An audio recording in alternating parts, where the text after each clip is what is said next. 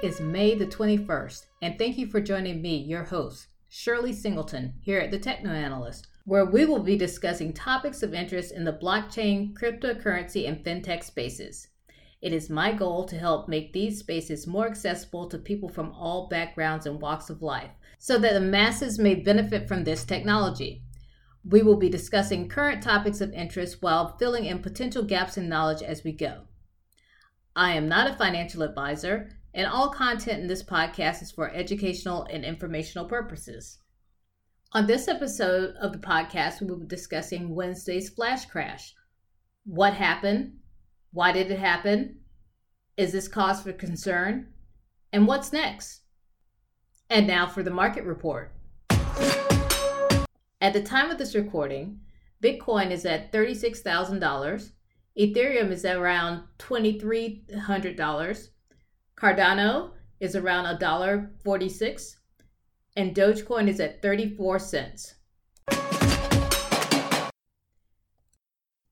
Typically, I like to highlight a specific coin per episode, going over the project's history and current news, but today I'm going to focus on Wednesday's flash crash. Leading up to the crash, crypto markets hit all time highs. On April the 14th, Bitcoin hit its all time high at 64K per coin. Then it started a retracement, causing Bitcoin dominance to drop, which led to the rise of what is called altcoin season. An altcoin is any coin that isn't Bitcoin. In this altcoin season, cryptocurrencies such as Ethereum, Dogecoin, Litecoin, and Cardano, along with others, hit their all time highs as well. The market was ready for a correction. With all time market highs in crypto abounding, the market was due for a correction. On the night of May 8th, Elon Musk called Dogecoin a hustle on Saturday Night Live, leaving Dogecoin prices reeling, falling from 66 cents before the show to 43 cents in hours following the show.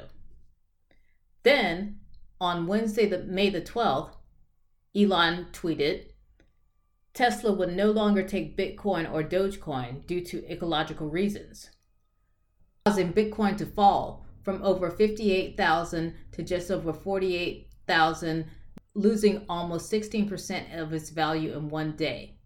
With that, Bitcoin opened and closed under the 100 day EMA exponential moving average for the first time since September of 2020.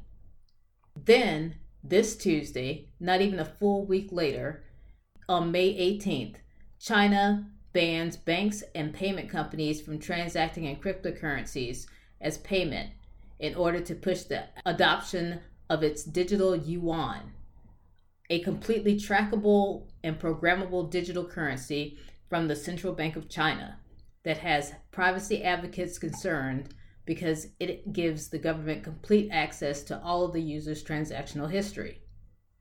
That was the last straw, which led to Wednesday's flash crash, with heavy market panic and sell off by individual traders. Bitcoin dropped from the daily high of 63,000 to a low of 30,000.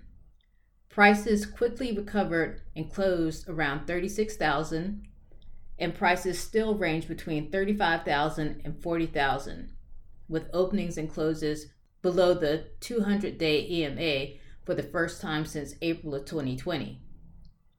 Savvy traders and institutional investors hodled and bought discount assets at the dip.